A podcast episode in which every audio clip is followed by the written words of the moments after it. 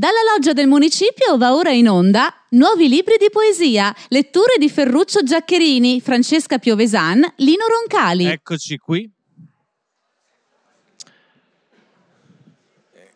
Chi è venuto già preso posto, quindi noi incominciamo eh, con questo assaggio, insomma, che è una novità rispetto alle eh, consuete nostre letture serali sotto la loggia.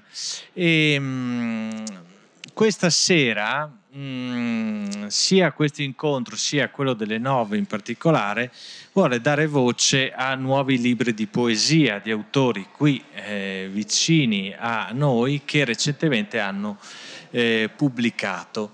E, mh, mm, sarà una lettura eh, di poesia e come eh, siamo già accordati con gli autori, se eh, durante o prima eh, o quando vogliono, come credono, insomma vogliono anche raccontare qualcosa dell'opera e, e sui testi, ehm, ne saremo lieti.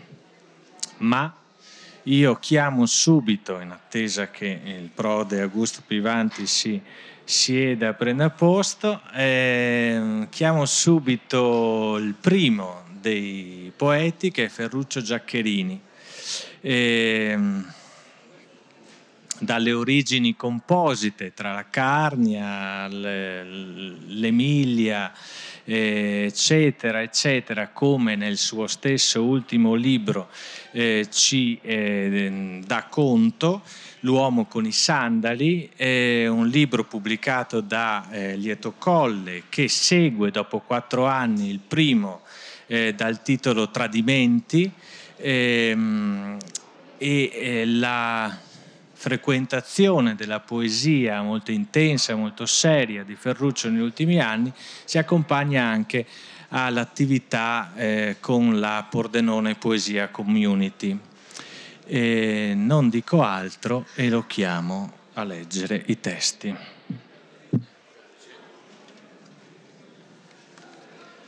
Grazie Roberto, buonasera a tutti, grazie per essere qui. Eh,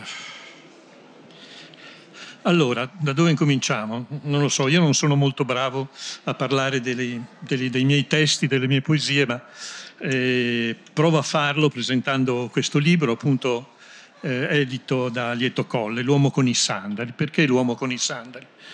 Ma perché mm, tutto sommato mi sono trovato con questo libro, direi imprevisto, no?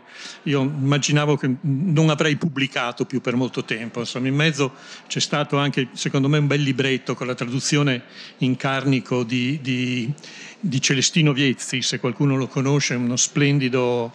Eh, amante della letteratura della lingua carnica, eh, si chiamava la la lingua ritrovata e dopo quel libretto pensavo di fermarmi. In realtà mi sono trovato con parecchi testi a disposizione e grazie alla benevolenza di qui presente Augusto Pivanti insomma, e, e la disponibilità di Eto Colle c'è stata una buona accoglienza di, questo, di, queste, di queste, proposte, di queste poesie che eh, eh, sono raccolte eh, in quattro sezioni.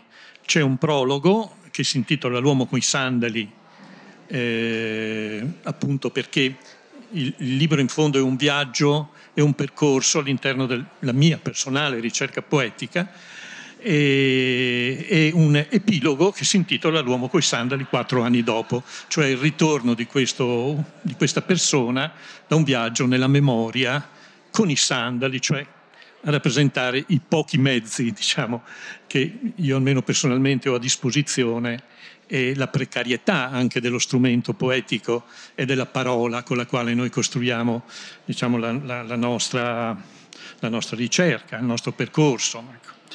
E le quattro sezioni mm, sono molto diverse fra di loro. A me va molto bene questa immagine del camaleonte no? Nel, in, Pordenone, in, Pordenone, Legge quest'anno, perché in fondo anche la mia scrittura è un po' molto variata, insomma sono quattro, quattro, quattro sezioni l'una diversa dall'altra, con, con, eh, sia da un punto di vista dei contenuti che da un punto di vista anche della tonalità, della, della cifra poetica, del, del, del, del, linguaggio insomma, usato, no? però hanno tutti un filo comune, che è eh, un percorso appunto nella mia ossessione personale, che è quella della memoria, forse perché ormai non ho più un'età molto giovane, insomma, la memoria è diventata per me una, un qualche cosa a cui faccio continuamente riferimento perché è la mia cura, se vogliamo dire così, anche la mia capacità di, di, di crescere, di maturare anche alla mia età, ecco, diciamo così. Allora, eh, passo subito a leggere qualche cosa. Primi, la prima sezione si intitola eh, Il diario di bordo capita- di Hakab, il capitano. Ecco, non, non, ha nulla a che fare con capitani e capitane, è una cosa proprio molto letteraria, quindi non spaventatevi. E eh, in, mh, mm, mi ha dato l'occasione, mh, mm, questo rifacimento di, di, Melville della balena bianca, di eh, dare una mia personale interpretazione a Moby Dick, che per me è proprio la memoria. La memoria è la poesia, in fondo, che non è nient'altro che memoria. E, e quindi sono testi piuttosto duri, piuttosto aspri, nei quali il senso della poesia non è più quello molto aulico, molto, molto illuminante, molto tenero, insomma, anzi è una figura molto drammatica e molto dura. E, ecco, leggo alcune ispezioni. Naturalmente il problema di queste sezioni è che, essendo dei racconti di, di 20 testi che, che le, le, le, spiegano, eh, presi così singolarmente, si fa fatica un po' a seguire il senso della, della proposta. Comunque, queste sono le, le cose che ho scelto. Il turno di guardia a mezzanotte nel silenzio del mare piatto, nel silenzio lunare, ma sotto, nel profondo, o sfiorando la catena, la carena, lei non dorme, lei non dorme e ti osserva, ti scruta i pensieri, ti sfida la veglia, nega le parole, ti ammutolisce i ricordi. Lei, lei non ti cerca sei tu che, insensato, cerchi lei. E ora passo a un, a un testo che invece è il, diciamo, il, il testo centrale sulla lotta di Acab con la balena.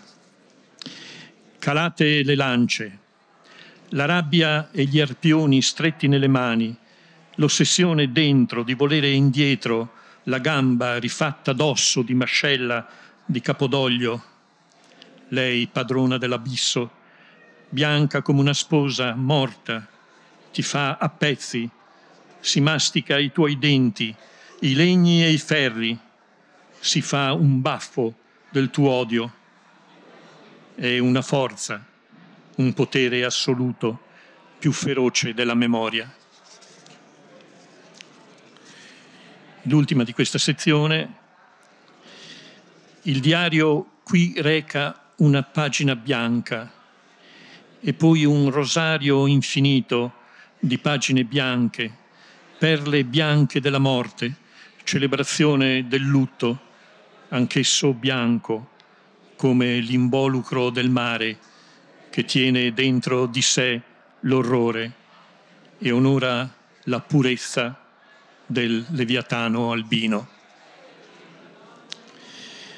Ecco, dopo questa sezione piuttosto diciamo, drammatica e, e densa, eh, leggo qualcosa della città del silenzio. La città del silenzio è un'utopia distopia, una città dove gli abitanti hanno deciso di abolire ogni forma di rumore, fino all'estremo di abolire la parola, quindi il linguaggio, e ovviamente c'è sono tutte le contraddizioni di questa, di questa, di questa condizione. È in qualche modo una 56esima città del, del, del, delle città invisibili di Calvino, solo che è descritta in 17 testi molto brevi e, e mi è stata in effetti in qualche modo sollecitata. Un giorno mi trovai fra le mani a rileggere Calvino, avevo un momento di grande ostilità per tutto il chiacchiericcio, il rumore, le, le, le, le parole che, che, che, girano in questo tempo. E, e ho scritto questo, questa breve silloge. Ed è scritta come un viaggio proprio nel, nel, nella sezione. Quindi c'è un, un imbarco nell'aereo, c'è un viaggio, c'è un arrivo e c'è una descrizione e una conclusione che vi leggerò. La rotta per la città del silenzio non è fissata una volta per tutte, cambia a secondo di dettagli, le forme delle nuvole, la consistenza della pioggia, la data di nascita di un passeggero, la tristezza o la gioia che si porta dentro. Così il percorso può essere breve come un battito o interminabile e insensato. Nessuno conosce quale gli è destinato. Non a tutti è concessa la città del silenzio. Ad alcuni è proibita perché non sanno attendere, ad altri per la furia cieca che batte nell'anima altri sono riconosciuti perfidi testimoni di abissi, incapaci di sognare e di essere sazi. Devi accettare di entrarvi senza parole e promettere di non sostarvi a lungo, poiché i nostri pensieri non sono i loro pensieri e le nostre vie non sono le loro vie. Smarrita l'utopia della parola o volutamente relegata fra i vizi, si sono tolti la voce, il grido, le sillabe e gli accenti, perché li distraevano, li rendevano succubi della bugia e dei tradimenti, offuscavano la vista e l'olfatto, il sapore dell'anima, la percezione del flusso del sangue nei capillari. Ora possono distinguere il passo ostile a miglia di distanza, la speranza e la preghiera, il tempo sotto forma di principio e di fine, distesi sull'erba, le vibrazioni di un fiore che nasce in Alabama. Si conclude così la città del silenzio, talvolta hanno nostalgia delle parole e le vanno a visitare nelle pagine, sotto le campane di vetro al parco, o le guardano svolazzare sui fili dell'elettricità. Qualcuno ne ha conservate due o tre e specie di sera e da solo prova ad articolare amore, tristezza, ricordo. E per finire leggo due testi dalla eh, dall'ultima sezione che si intitola La sera tornando a casa, sono testi personali, molti richiamano anche alcuni luoghi della città di Pordenone, in particolar modo il parco di San Valentino, dove io trovo alle volte occasioni di scrivere delle cose appunto sul parco. Una volta viaggiavo molto, adesso meno, quindi il parco per me è il luogo più esotico che riesco a percorrere in questo periodo ma questi sono, sono, due testi, uno si intitola Sera Blu e uno si intitola Autoritratto, che sono delle cose a cui sono molto legate. Prima una poesia direi quasi antica, novecentesca, insomma, l'altra invece è un po' diversa. Eh, c'è un, un'epigrafe, chi è rinato in me non aveva altro luogo dove andare. Ha preso ciò che era rimasto, ora reclama un'altra opportunità. Sera blu. Quando scende la nebbia e il tuo silenzio ascolto, la città non è più lei, ma tutte le città del mondo, le città del mare, i porti di terra, dove ci siamo nascosti io e te aspettando calasse la nebbia e poi con lei scendere nelle strade, finalmente invisibili. L'ultima autoritratto. Cosa sarei se non fossi ciò che sono? Dico che sarei un cane, un cane sciolto con le catene al collo, un cane figlio di un cane, un cane lupo, né lupo né cane, o tutte e due. Sarei un bassotto diffidente, un saccente carlino, un cane di paglia che si avvampa e brucia, un cane da tartufo che rifiuta di fiutare, un segugio che punta la preda, un mastino che la divora, un molosso che mastica la virtù e ne sputa l'osso, un cane infedele, nemico della luce, un cane randagio, amico della luna, un terranova di neve a guardia del nulla, un alano feroce come la lama del vento. Sarei un povero cane che si fa guidare da un cieco. Sarei un cane del cielo cui Sirio comanda nella costellazione grande del cielo. Grazie.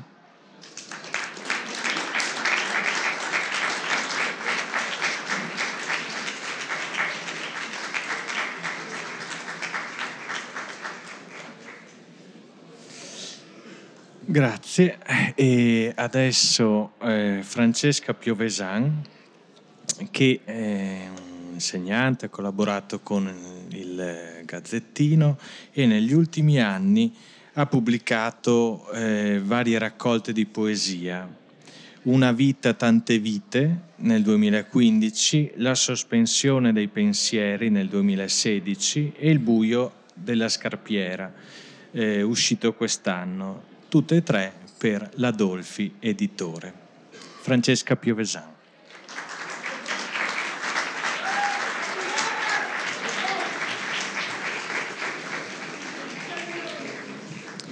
Buonasera, eh, grazie per essere qui. Questa sera eh, vi presento il mio ultimo libro di poesia, Il buio della scarpiera. E sicuramente frutto di un percorso eh, personale, di un'evoluzione interiore mh, mm, per me importante. Eh, la mia poesia eh, infatti mh, nasce sempre dall'aderenza alla vita, perché comunque a mio parere la poesia e mh, la scrittura in genere eh, deve farsi interprete del reale, del presente. Eh, a proposito di questo libro, quello che posso dire è che ehm, in genere incuriosisce eh, da principio il titolo diverso mh, dai precedenti indubbiamente.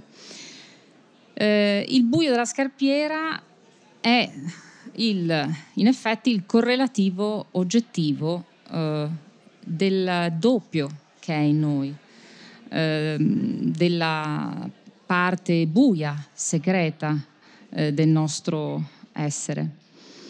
E, mh, questo sicuramente è un tema costante nella mia produzione, ovvero eh, il dissidio interiore eh, dell'animo, la, la, dicotomia tra eh, luce, buio, ehm, diciamo il, la lotta quasi no? tra eh, il tormento dell'S e poi il tentativo secondo me illusorio da parte di un superio di ricomporre insomma, un'unità. E in fondo ritengo che proprio da, da tutto ciò eh, abbiano origine in effetti eh, le sofferenze che caratterizzano la vita, la nostra vita. E la poesia alle volte mh, mm, diciamo che è cura per le ferite interiori. E, ehm, altre volte, con il suo sguardo che apre la luce sulla verità, eh, in realtà eh, non fa che acuire forse il senso di disincanto e ehm, diciamo che rende ancora più percepibile l'illusorietà di tutto. La poesia comunque ehm, è sempre eh, una consapevolezza del mondo e ehm, è diciamo, la capacità di ehm, coglierne l'essenza, la bellezza. Eh, in questo libro nuovo però si insinua un, un fermento nuovo, una rinnovata vitalità, una presa di coscienza tutta femminile delle proprie potenzialità. E, ehm, un senso potremmo dire di impertinenza, che poi è anche il titolo di una sezione del mio libro, un senso di impertinenza che eh, diciamo di tradizione, di tradizione classica, che fa riferimento anche a figure della tragedia come Antigone, però rivisto diciamo, in, in chiave attuale. E la donna, oggi sembrerà strano doverlo dire, però eh, la donna deve uscire dal torpore in cui troppo spesso è stata relegata e deve, e deve vivere eh, la propria vita eh, in primo piano, diciamo così, da protagonista. E, ehm, quindi emerge insomma, in, questa, in, questo libro una eh, visione squisitamente femminile del mondo. E, ehm, diciamo eh, improntata all'intraprendenza, al desiderio di riscatto personale. Non stiamo parlando di femminismo, mm, no. Eh, diciamo che sicuramente però la donna è al centro. È al centro la donna, quella donna che sa essere madre e amante e, ehm, e che spesso trova l'ardire di ehm, diciamo, combattere le proprie battaglie eh, attraverso l'amore. Eh, quindi in realtà fornendo una visione alternativa a quella maschile, alla guerra e tradizione classica, perché in effetti già le prime donne, diciamo così, eh, dell'Iliade eh, effettivamente eh, rappresentavano un, mo- un, modo diverso di concepire la vita. E quindi insomma mh, l'amore, no? L'amore effettivamente è un tema portante di molte delle mie poesie. E vi dicevo dell'impertinenza. Ecco, questa impertinenza, eh, in qualche modo trovata o ritrovata, della donna, diviene qui una luce, una luce in, in grado di illuminare un mondo in cui eh, anche l'impossibile sembra possibile. Quindi per me questo libro, diciamo, è eh, la rinascita, parla della rinascita di una donna, magari di tutte le donne.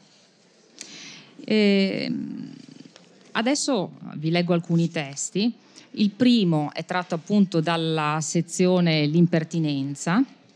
Eh, dico subito che all'interno c'è la citazione, una citazione di Pindaro che ho lasciato eh, in lingua originale, è una citazione molto conosciuta. E la leggerò però secondo la metrica scolastica, visto che peraltro insomma, è poco difforme da, cioè la pronuncia scolastica è poco difforme da quella metrica. E questa citazione, che poi insomma trovate indicato anche lì, eh, rimanda a che cosa? A eh, un'immagine di quella che è la vita umana, della fragilità insomma del, dell'uomo.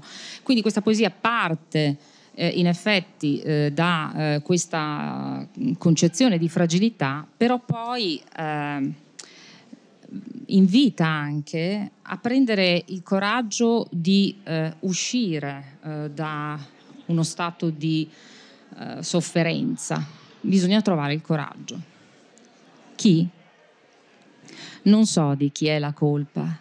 Un'ombra soffoca la verità e pameroi tidettis, tidutis, schias onar anthropos stomaco contratto nella notte, linea irrisolta del giorno che strappa la carta del cielo.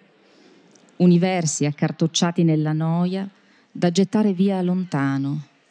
Luce fioca sul comodino. Spengo io o spegni tu?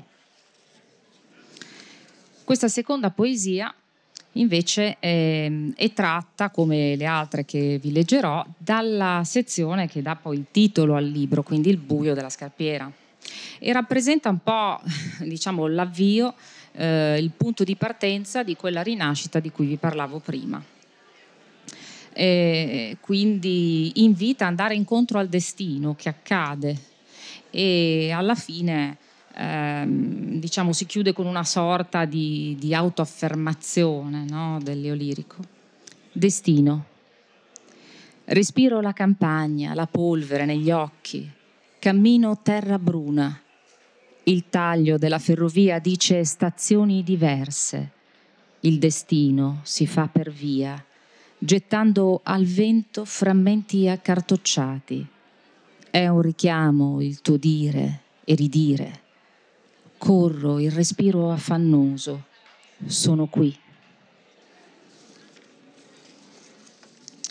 E un'altra poesia eh, che in fondo insomma, parla di qualcosa che a tutti capita, ci sono dei periodi nella vita in cui alla fine uno ha un po' la sensazione di lasciarsi vivere, forse non ha la paura di, così, di osare, ma arriva un momento in cui bisogna abbandonare il torpore e eh, insomma, dare corpo ai propri sogni. Versi. Mi perdo in deboli geometrie di vita vissuta, pensata. Orizzonti tagliano di traverso il sentire. Mi stringono a far male i tuoi versi. Non c'è arrivo, solo stazioni, parole sbagliate, baci ingoiati.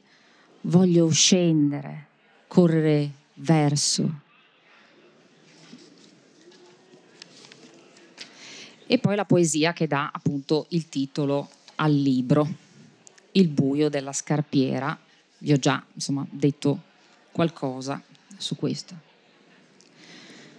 Il vespro di fuoco si insinua incerto tra le imposte Assorta ripongo le mie tacco dodici. Si dilata l'ombra pesante. Il pensiero, stupito, si ferma nudo. Fango coagulato sul rosso dei tacchi sfrontati, ferita la terra umida dell'amore. Le vigne sudate dall'ansimare stillano sulla carne dell'anima il rosso il rosso delle scarpe e il nero dell'ombra del buio della scarpiera. Ultima poesia. Questa poesia descrive in qualche misura il momento diciamo, di incertezza che segna proprio il passaggio eh, dal desiderio di realizzare un sogno alla realizzazione vera e propria. Ecco, quel momento di sospensione. Il dubbio. Suona inquieta la sveglia, il tubo di dentifricio dimenticato aperto nel sovrappensiero di te. L'alba lenta ferma ogni cosa. I segni recisi del tuo volto nel silenzio. Le ore di un tempo senza odore, coscienza, brividi nel corpo indolente. La pioggia rumoreggia il dubbio assordante. Chiudo il tappo nel forse. Grazie.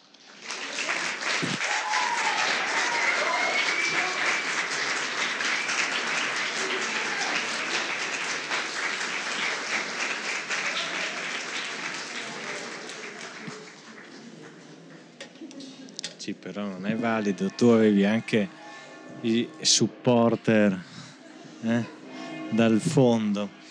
E, ehm, annunciato, vi prego di, di alzarvi, ma di farlo in silenzio. salutate la prof e poi basta. Ecco. Dicevo, annunciato dal suono delle campane, Lino Roncali, che è stato insegnante, si è occupato di integrazione scolastica e ha dato alle stampe recentemente ehm, un bel libro di poesia per lieto colle dal titolo L'Io Piccolo. Anche lui fa parte come Ferruccio della Pordenone Poesia Community. Lino Roncali.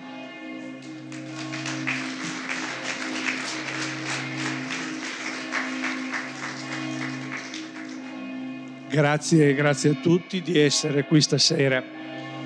Io leggerò esclusivamente da questa nuova pubblicazione, L'Io Piccolo, e attendiamo.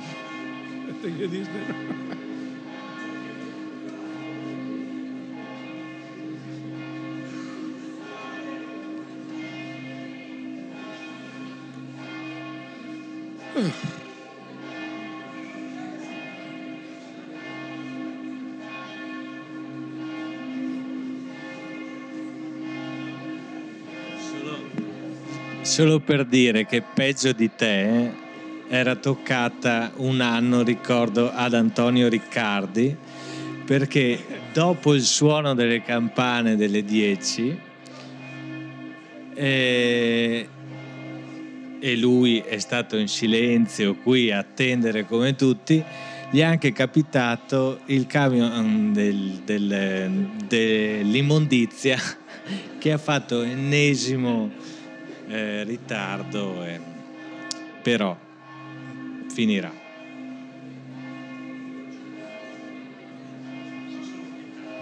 Ricorda un film di Mel Brooks dove si esibivano per far passare il tempo. Si esibivano sul trapezio. Ce la facciamo?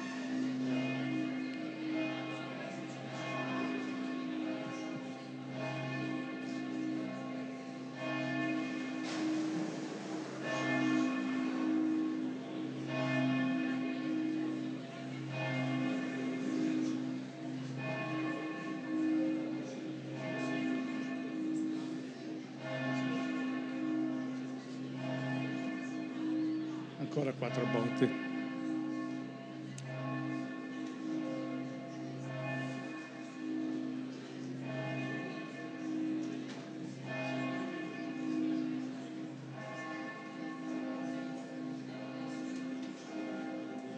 Ah, vado avanti.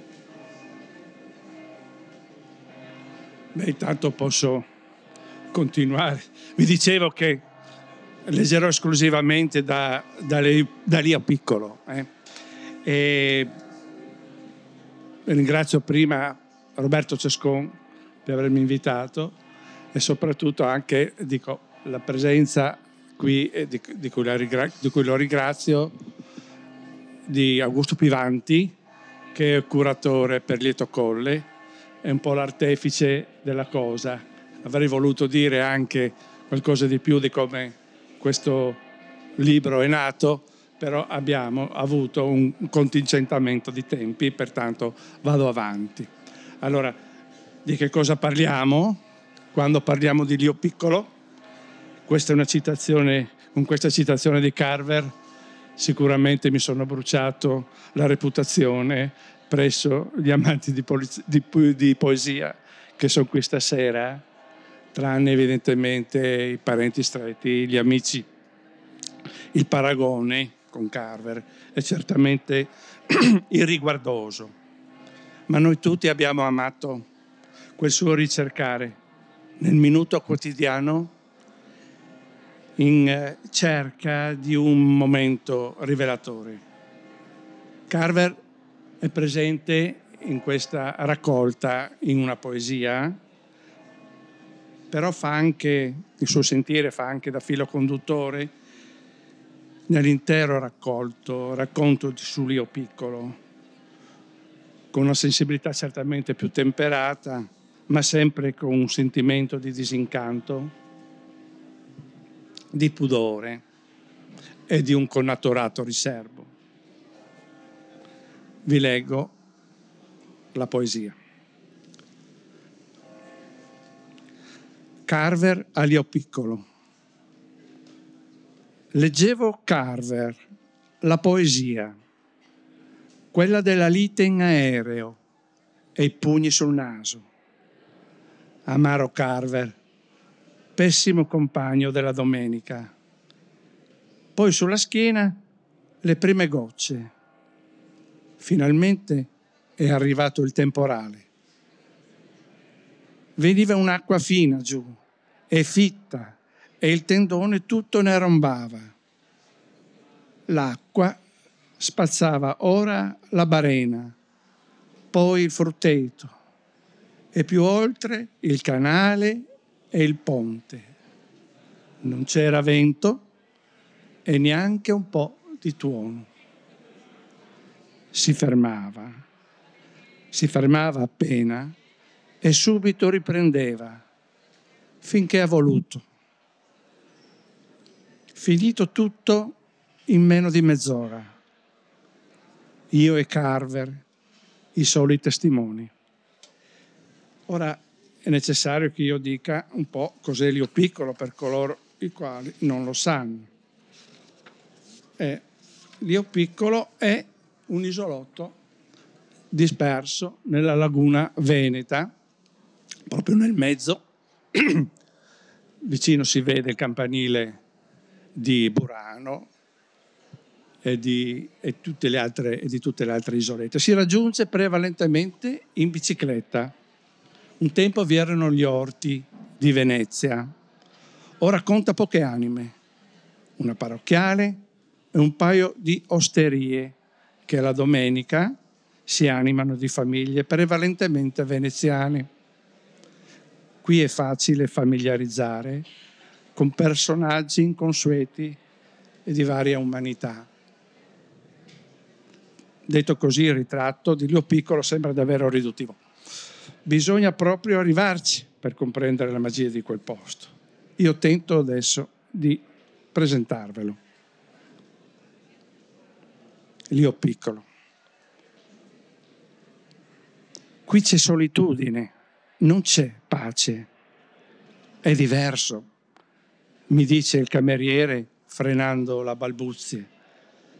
Escono insieme le donne, puliti i fuochi e le cucine, scopano e sbarazzano a memoria, senza guardarti in viso. Un avanzo fra gli avanzi. Ora fugge controvento il cameriere, chino sulla piaggia gialla, verso ciò che resta del pomeriggio. Sbatte forte il tendone. Più tardi non mancherà la pioggia.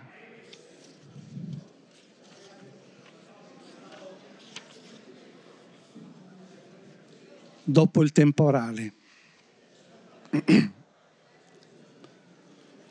Oggi la laguna è come sempre l'ho voluta. Non giochi di riflessi o luci di specchi fra le barene, ma un lungo segno verde grigio all'orizzonte.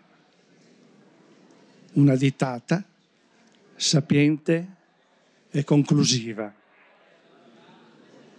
Finisce anche questa estate e con lei quella luce irrispettosa e bianca, così inutilmente compiacente. Due parole su cosa mi ha portato all'io piccolo. Beh, mi ha portato alla bicicletta, che è la mia passione, e al punto che se non fossi un ciclista non avrei mai scritto di Leo Piccolo. La ragione è anche un'altra. In quel periodo vivevo una tensione particolare perché stavo lasciando la scuola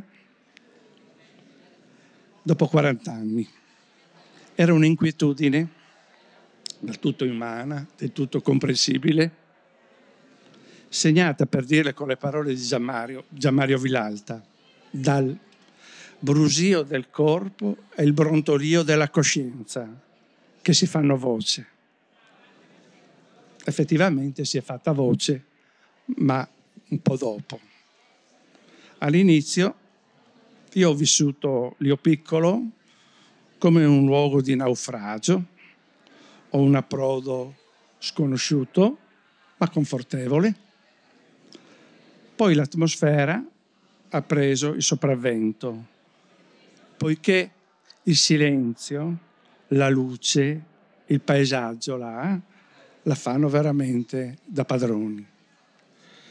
Io ho cercato di tenermi lontano dall'idea retorica e abusata di paesaggio dell'anima, del bozzettismo, ispirato ad un luogo che pure è unico, anche se non è detto, non è detto che ci sia riuscito sempre. Eh. Comunque l'io piccolo è stata una rivelazione di verità altre, più profonde, più intime, che si manifestano in una condizione che solo qui potevo sperimentare. Mi sono trovato, in poche parole, poeta mio malgrado. Vi leggo La casa in valle. Fra tutta questa gente dovrei impegnare parole di circostanza e milantar di certo qualche impostura. Eppure mi piacerebbe entrare in questa casa, sfidando i suoi gatti, le ortensie e le pietre misteriose. Ma non oggi, non in questo modo. Forse d'inverno tornerò a sbussare a questa porta, col freddo è l'aria che si fa ghiaccio, è il fumo che in nebbia si scolora. Non più gatti ai tuoi scalini, nei fiori rossi, porterò pensieri in azzurro e miele e insieme alle consuete fole l'immagine del suo mistero come un'imposta che male chiude sulle mie dissimulatissime pene. Bene, a concludere, periplo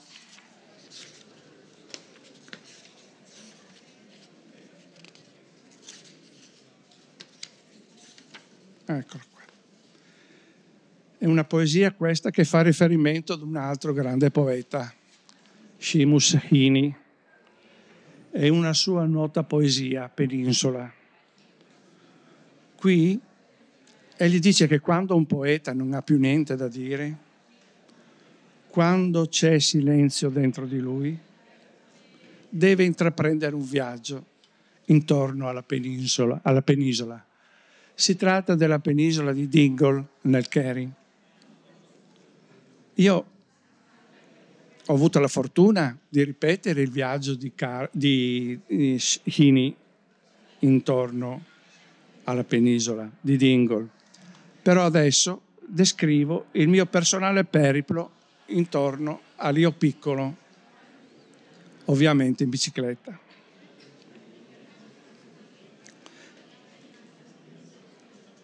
Bisogna prima attraversare il palcoscenico di un campiello polveroso, messo sghembo, con due case rosse a far da quinta e una curva per funamboli provetti.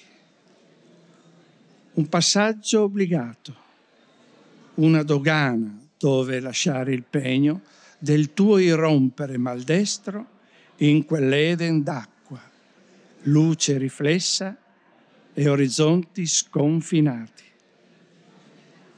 Ti spetta ora una strada stretta fra due rive che corre tutto intorno alle barene e anche oltre, dove non credi sia più possibile arrivare. Una strada piana, talvolta solo un sentierino che ti porta dove lei vuole e non c'è mai meta, un luogo definitivo in cui sostare. Rallenti allora e guardi indietro, magari con un poco di apprensione, la strada fatta e la distanza da ciò che hai avuto cuore di lasciare. Solo due case laggiù, due tetti grigi che appena si lasciano scoprire. Sopra il contorno di due aironi in vola. Il resto è tutta laguna e il suo cielo orizzontale. E così sai che qui ogni cosa torna ed è forse il momento di tornare. Grazie, buonasera ancora.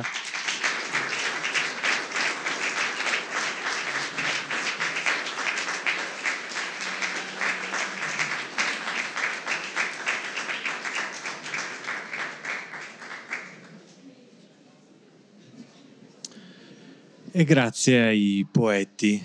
Adesso potete andare a rifocillarvi un po' e alle eh, 21, non alle 19.30, c'è un, un errore, c'è la eh, consueta serata, secondo tempo, eh, con un poeta in meno, magari qualcuno è un fan eh, straordinario di Fabio Franzin e non potrà essere qui insomma questa sera. Grazie, grazie a tutti voi e mm, buona serata, arrivederci.